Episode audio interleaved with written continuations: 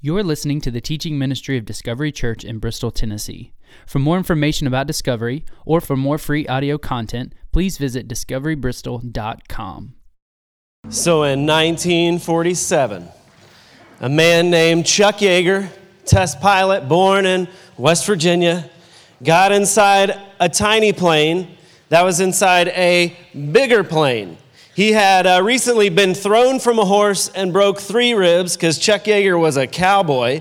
And so, as he went to close the lid of the plane, the smaller plane and the bigger plane, he had to use a broom handle because he couldn't quite turn all the way. And yet, he hadn't told his superior officers about the injury because he knew if he told them about his injury, they'd kick him out of the plane. Chuck Yeager was then taken up in the big plane while he's inside the tiny plane. And then this big plane dropped the tiny plane out of the bottom of it that tiny plane, powered by rockets known as the Bell X 1, would then begin to fly faster than any man made craft had ever flown. And in that moment, in 1947, Chuck Yeager broke the sound barrier. He was the first human to go supersonic. And if you'd been in the Mojave Desert that day as he flew above you, you would have heard the first ever sonic boom which was a super loud event. At the time in history, probably one of the loudest man made noises to have happened. And it was loud in several ways, not just in noise, a sonic boom can be heard for miles and miles, but it was loud in significance because breaking the sound barrier meant that there was a whole new world open to humanity as far as supersonic travel and space travel went. Because up until that moment, they didn't know if a human could survive going faster than the speed of sound, but Chuck Yeager proved it. And so it was loud in noise, but also loud in significance of what man could achieve, of what was possible as far as going to the moon would happen, what would happen in space travel. Now, I've thought about this idea of loud noises, and I like to think of like, what is the loudest noise I have experienced? And I think probably the loudest noise I experienced was just across the road at the Bristol Motor Speedway. And I'm not talking about like the race itself, I'm talking about right after the national anthem is over, and the first time I got to go to a race at the Bristol Motor Speedway, I did not know this was about to happen, but three jets came and buzzed like right above us. And this was when I was in college, which was recently after September 11. And so I was terrified when these jets flew over. Like I'm looking for exits and I am screaming. That had to have been the loudest noise I've ever heard. But then when it comes to noises that are loud in significance, if not volume, I think the loudest noise I ever heard in significance was probably during the ultrasound we were having for our first child. And so we're in that room, right? And the lights are kind of dim, and there's a screen, and they're showing us stuff, and they're like, This is your kid. And I'm like, Why does it have a tail? Like, and it looks nothing like a human. Like, we're talking first ultrasound, probably like six weeks or so into pregnancy. But then there was this noise, this and I didn't know what that was. And so I asked the, the ultrasound tech, I'm like, Well, what is that noise? And she's like, That's the heartbeat. And I was like, the heartbeat, like all the oxygen left the room. Because up until that moment, I'd been told there was a baby inside my wife, but now I could hear the heartbeat of this six week old living creature. And the sound of that, the significance of that sound changed me forever. So there is loudness in terms of noise and volume, but there's also loudness in significance. Here's something else I've noticed there can be, and this may sound like an oxymoron, but there can be a loudness in silence sometimes. Have you ever heard a loud silence? If you've ever told somebody, I love you, and there's no response, that's a loud silence, right? Very loud. Parents know the loud silence. There is a silence in between the thud and the cry of a child. You guys know what I'm talking about? You hear the thud, and then you're waiting for the cry. And the longer that silence is, you know, the bigger the cry is, and the quicker you better get to there. That is a loud silence, right? We, uh, if you've this week been out to maybe a restaurant or something, my wife and I went to a restaurant last night and they had a, a table set with Veterans Day being this week. They had an empty table set for the veterans that didn't come home. And in the midst of a loud restaurant with loud and noisy laughing tables, the silence of that one empty table was very loud. So, as we think about, and this can just be a discussion question for you at lunch today, as you think about the noises in your life, what's been the loudest noise you've heard, maybe in volume, but then What's been the loudest noise you've heard in significance? But beyond that, what's the loudest silence you've ever heard? And Chuck Yeager, at his time, made a, a sonic boom. It was one of the loudest man made noises in history up to that time. But I'd argue this morning in Mark chapter 14, we get to what is the loudest silence in all of history. And it comes at the trial of Jesus. So if you've been with us for, I don't even know how long now, as we've been going through the book of Mark, we've gotten up to the trial of Jesus. And there's been this lingering question all throughout Mark about Jesus. Mark sets up his gospel to ask one question Who is this man? And so we see moving through Mark, there's this constant theme of Jesus' identity. Who is he? Jesus is constantly misunderstood. In Mark 2 7, the religious leaders, they don't get who Jesus is. And they're like, who's this man? He, he's blaspheming. He can't forgive the sins. Mark 3:21 Jesus' own family doesn't get it. They say he's out of his mind. In Mark 4:12 the crowds are misunderstanding Jesus' parables. They're seeing but not perceiving, they're hearing but not understanding.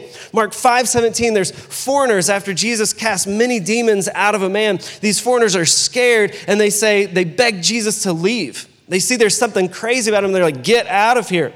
In Mark 6 3, the locals in Jesus' own hometown don't get it. And they say things like, Is this not the carpenter, the son of Mary? Don't we have his brothers and his sisters here with us? And then in Mark 18 or 8 18, his own disciples don't get it after Jesus has told them these parables and they don't understand. There's a continued misunderstanding about who is Jesus, and there's this constant question of who is this man? The crowds ask it. In Mark 6 2, they say, Where did this man get these things? What is this wisdom that's been given to him? How are such mighty works done by his hands? The disciples, after Jesus calms the storm, are in the boat and they fall to their knees and they say, Who is this that even the wind and the seas obey him? And then even Jesus pushes the question when he gets aside with his disciples and he says, Who do people say that I am? Mark writes his gospel so that that question of who is Jesus is put right in our laps. And Jesus never quite clearly answers that question. In fact, often it feels like he's uh, avoiding the topic of his identity with some people. So he'll heal people and he'll tell them, don't tell anybody. See that you tell nobody of this healing. Even the demons will recognize and will say, this is the Son of God, but then Jesus will strictly order them not to make him known. And so Jesus sort of avoids this concept of his identity. And then we have the religious leaders who are constantly pestering Jesus about who he is. And so we see in Mark 8 11, the Pharisees came and began to argue with him, seeking from him a sign from heaven to test him, to say, Are you the Messiah? Are you the Son of God? And for the Pharisees, his signs of healing weren't enough. His miracles weren't enough. The fulfillment of prophecy seen in Jesus, it wasn't enough to reveal to them, the experts in the law, of who Jesus was. And so there's a great irony when we get to the Garden of Gethsemane, which Matt talked about last week. When the Pharisees have not been able to identify Jesus, and even though he's given them sign after sign, and so they ask Judas, Give us a sign. Give us a sign so that we know who he is. And Judas goes up to Jesus in the garden and he kisses him as a sign to the religious leaders that this is Jesus. The irony in that, which was totally lost on me until my wife were sitting where you guys are last week listening to Matt preach, and Christy leans over and tells me that little sermon of a tidbit. If you want a good sermon, like just tune me out and find wherever Christy is. She's probably saying, or sit next to her, you'll get a way better sermon. But over and over and over in the book of Mark, we hear this idea who is Jesus? It's put in our laps, that question. So then we get to Mark 14, and everything has reached this boiling point. We've had this moment in the garden where a mob with torches goes after, after Jesus to arrest him. There's ears flying off, there's a guy running around naked, and everything is going crazy. And then they get Jesus before daylight into this private room, and they have a whole council, a whole trial for Jesus. And it starts out in Mark 14, verse 53. And it says, They led Jesus to the high priest, and the chief of priests, and the elders, and the scribes all came together. And Peter had followed him at a distance right into the courtyard of the high priest, and he was sitting with the guards, warming himself at the fire. Now, the chief priests and the whole council were seeking testimony against Jesus to put him to death, but they found none. For many bore false witness against him, but their testimony did not agree. And some stood up and bore false witness against him, saying, We heard him say, I'll destroy this temple that is made with hands, and in three days I'll build another, not with my hands. Yet even about this, their testimony did not agree. And he, the high priest, stood up in the middle, in the midst, and asked Jesus, Have you no answer to make? What is it that these men testify against you? But Jesus remained silent and made no answer. It's the loudest silence in history. And we have to ask why. Because Jesus has been put on this like sham of a trial. If you to go through like the Jewish rules and laws about like how a trial is supposed to be held, I mean there are several illegal things happening by their own rules in this trial. Here's just a few. No trial was to be held during feast time. And we know that they're right at the time of Passover. Jesus is on trial. No trial was to be held at night. This trial was held before dawn. We know the rooster hasn't even crowed yet, right? Like Peter is still waiting on that. Jesus had no counsel or representation. You're supposed to have that. Each member was to vote individually. We later hear that they voted as a crowd in one voice. And then, if the death penalty was given, a night was supposed to pass before the sentence was carried out. But between the time of Jesus' trial and the cross passes a matter of hours. And so there's several things wrong with this trial by their own law. So these guys that are the keepers of the law, the champions of the law, they've set it up and now they break their own law. And yet Jesus doesn't say a thing. I mean, if that were to happen today, there would be outrage, right? Like Sarah Koenig would come down and make a 12 part podcast on it. There'd be people like protesting about this trial. Later on, like there would be a trial about the trials, and the people holding the trial would then be on trial. That's how it would go today. And so you would expect for Jesus to say, like, hey, uh, am I not supposed to have some sort of lawyer or something? Like, hey, shouldn't this like not happen at nighttime? Like, why are you guys being so secretive? But instead, he makes no answer.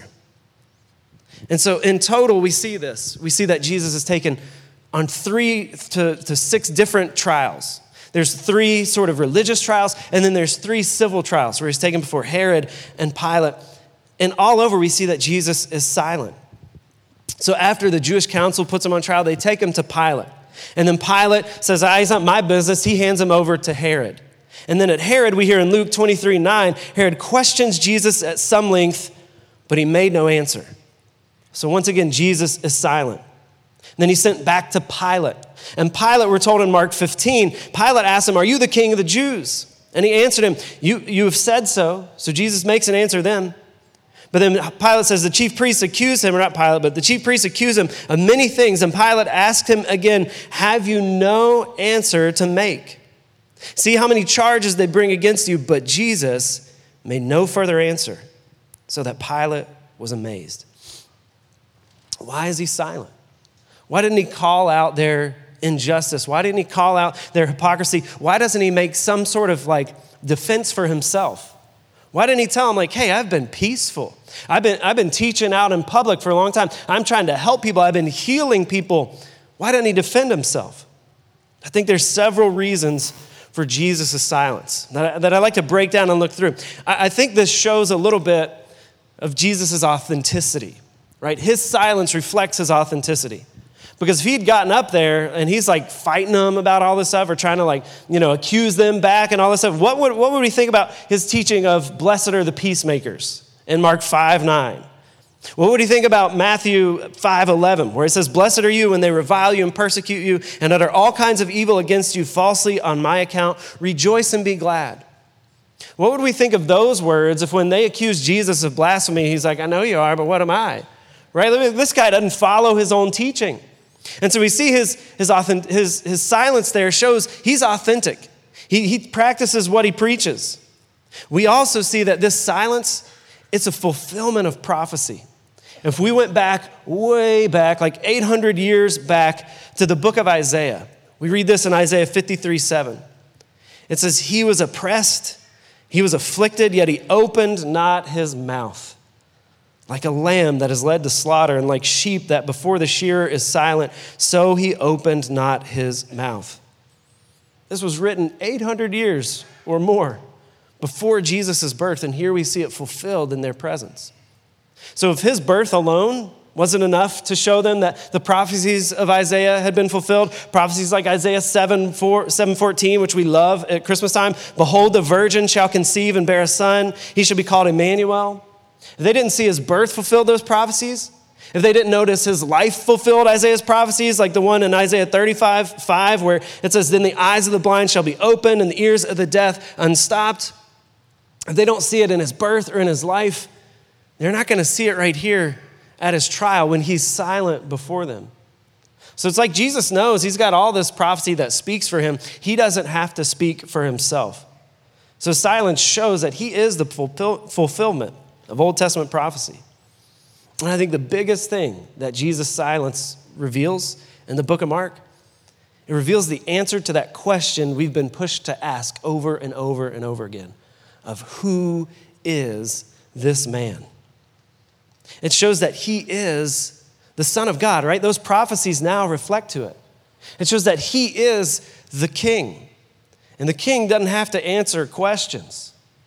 It shows that he is legitimately the Messiah. And so he, he is God, he is of God. He doesn't have to do anything about it. It shows he has no fear of death because he's the one that will conquer death. And so, our big question of who is this man is revealed in this. And that prophecy expands it. If we go back to Isaiah 53, verse 4, it says, Surely he's borne our griefs and carried our sorrows. Yet we esteemed him stricken, smitten by God, and afflicted. But he was pierced for our transgressions. He was crushed for our iniquities. Upon him was the chastisement that brought us peace, and with his wounds we are healed. All we, like sheep, have gone astray. We've turned everyone to his own way, and the Lord has laid on him the iniquity of us all. He was oppressed and he was afflicted, yet he opened not his mouth. That silence reveals Jesus' authenticity, that he is the fulfillment of the prophecy. It reveals his identity, that he is God standing with them now, that he is the Messiah. But more than that, I think this silence proves his ardency, which is a fancy word that ends in the E sound, which is what I was really looking to connect all these together identity and prophecy and ardency. But it means passion, it means being zealous. We see Jesus' passionate love for us, for humanity, in his silence in that moment. It reveals that the fact that he will be silent in the face of injustice it reveals that he's putting us before himself. The fact that he would be silent even though he's being taken advantage of, it shows his love for us, right? Because at any moment we know he could command armies of angels to come and rescue him. We know that the guy that walked on water could easily like walk out of that place. We know that the guy that can bring people back from the dead could probably bring some calamity on the people that have put him on trial. And yet Jesus chooses to stay silent. He chooses not to make a defense for himself because he knows what it's going to mean when they find him guilty. He knows it means his death on the cross, and he is not running from it. He is not fighting it because he is passionately and seriously in love with you and with me. His silence shows his great love for us. So Jesus was silent so that he could silence death. Jesus didn't speak a word at his trial so that the sound of death, which we have felt all throughout history, could once and for all be quieted. He was silent for us. And so the rest of the trial goes on. We've already mentioned some of this, but as we hop on, they continue to, in this particular spot, the council continues to drill Jesus with questions. And in verse 6 of chapter 14, it says again, the high priest asked him, Are you the Christ, the Son of the Blessed? And Jesus said, I am. All throughout Mark, he's sort of skirted that question. He's never answered it clearly. This is the one time where Jesus says, without a doubt, I am the Son of God. I am the Christ, the Messiah. And he answers that question in the same words that God used to reveal himself to Moses. Now, in this moment, God in flesh reveals himself to his very enemies. And then it says, he answers, continues saying, I am. And you will see the Son of Man seated at the right hand of power and coming with the clouds of heaven. Here he quotes Psalm 110 and, and Daniel 7, which both proclaim about the Messiah. And then he says, and the high, it says then that the high priest tore his garment. And he said, What further witness do we need? You've heard his blasphemy. What is your decision? And they all condemned him as deserving, deserving death. And some began to spit on him and to cover his face and to strike him, saying, Prophesy. And the guards received him with blows. So after this, the disciples hide. They've scattered, they're nowhere to be found, they're not backing up Jesus. Peter is out in a courtyard. He's been asked two times. He's about to be asked a third time if he knows Jesus, and he denies knowing Jesus. And then the rooster crows, and the sun begins to rise. And Jesus is taken over to Pilate. And there with Pilate, they're going to decide that we want Barabbas, this criminal, this murderer, we want Barabbas to be released. Take Jesus. They have him beaten, they have him mocked. They place a, a crown of thorns on his head to mock him as he's claimed to be a king. And then they beat him, they spit on him. They give him a cross, they throw him in the streets, and they make him march through public, stripped, and then up on top of a hill where he'll be crucified. And throughout this whole process, we see that Jesus utters not a word. At no point does he say, hey guys, maybe we should slow this down? I got some problems with this trial. Where's my lawyer?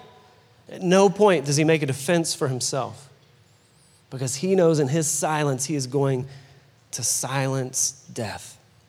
And he does that for us. He doesn't fight the cross.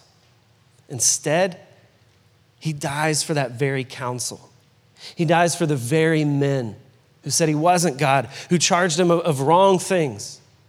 He dies for Peter, who denied him. He dies for Judas, who betrayed him. He dies for the disciples who split and ran away from him.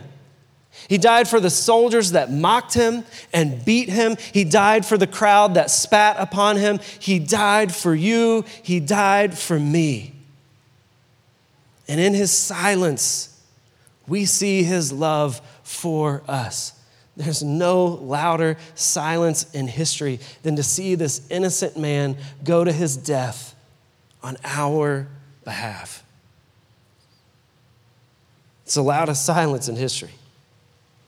So then, as we, we read through, as we read through the Bible, there's, this isn't the only trial we get to in Scripture. If you were to hop over to the book of Revelation, which is a vision that the disciple John records and he writes down, there's another, another vision he's given where he sees what is kind of like trial imagery, the imagery of a trial. There's Jesus on the throne, and in front of the throne, these books are laid open, and we're told one book is the book of life. And then John talks about the ones that are on trial. We hear that it's the dead, that the sea gives up its dead, that the dead of all, all time are now lined up at this throne and they're about to be judged. And we're told in this moment, in this trial, it's the, the trial for eternity. Will the dead, will we spend eternity in heaven, the new heaven, the new earth with Jesus, or in hell, eternal death, the lake of fire that Revelation talks about as the second death? It's our trial. And we're told earlier in the book of Revelation, in Revelation 3 5, we're told this the one who conquers will be clothed thus in white garments and I will never blot out his name from the book of life. I will confess his name before my Father and before his angels. Jesus is quiet at his own trial, but he speaks up at ours. Jesus is silent when he is facing death, but when we are facing our eternal destiny, he is very loud. And he says, I will confess your name. I'll call out before my Father on your behalf if your name is in my book. Written with the blood of the Lamb, for the people who've given their lives and their sins up to Jesus and said, He is my King, He is my God, I will worship Him and I will follow Him. And that earns your name in the book of life, not because of what we did, just because of what we decided, but it's because of what Jesus did on the cross, defeating the grave and raising up again to have life eternally so that when we are on trial for our eternal judgment, we won't have to say a word because Jesus already said it. He said it on the cross, and he said it at his trial in silence. And so today we're left with this question. It's the same question that the book of Mark has asked over and over and over again Who is this man? We've got to answer that for ourselves. Who is Jesus? Not in terms of history, Not in terms of the Bible, but in terms of me. Who is Jesus to me? Who is Jesus to you? Will you declare him as your king? Will you declare him as your savior? Or will you decide he's not? Will you take the side of the council and say, this guy was, was blasphemous, this guy was a fake, he was a fraud, he wasn't real? Who is Jesus to you? As we move to communion, I want to have just a little bit different, as much as we can this morning. I want to have a time of silence to allow us to reflect on Jesus' silence at his trial, to reflect on the silence of Jesus as he went to the cross. So there's tables at the kind of back in the corners of the room, and on the tables there's a bowl with little cups. And these cups, as much as we're going to try and be quiet, they're loud. They sound like scotch tape, right? But then there's a little wafer and there's some juice that represent the body of Jesus broken for us and the blood of Jesus poured out for us. It represents his sacrifice for us.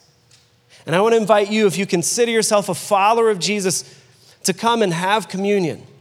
But let's do it in silence today, reflecting on the silence that Jesus had for us, reflecting on what it is we need to be forgiven by him all the things we should cry out to Him, all the things that should have put us in His place instead of Him in our place.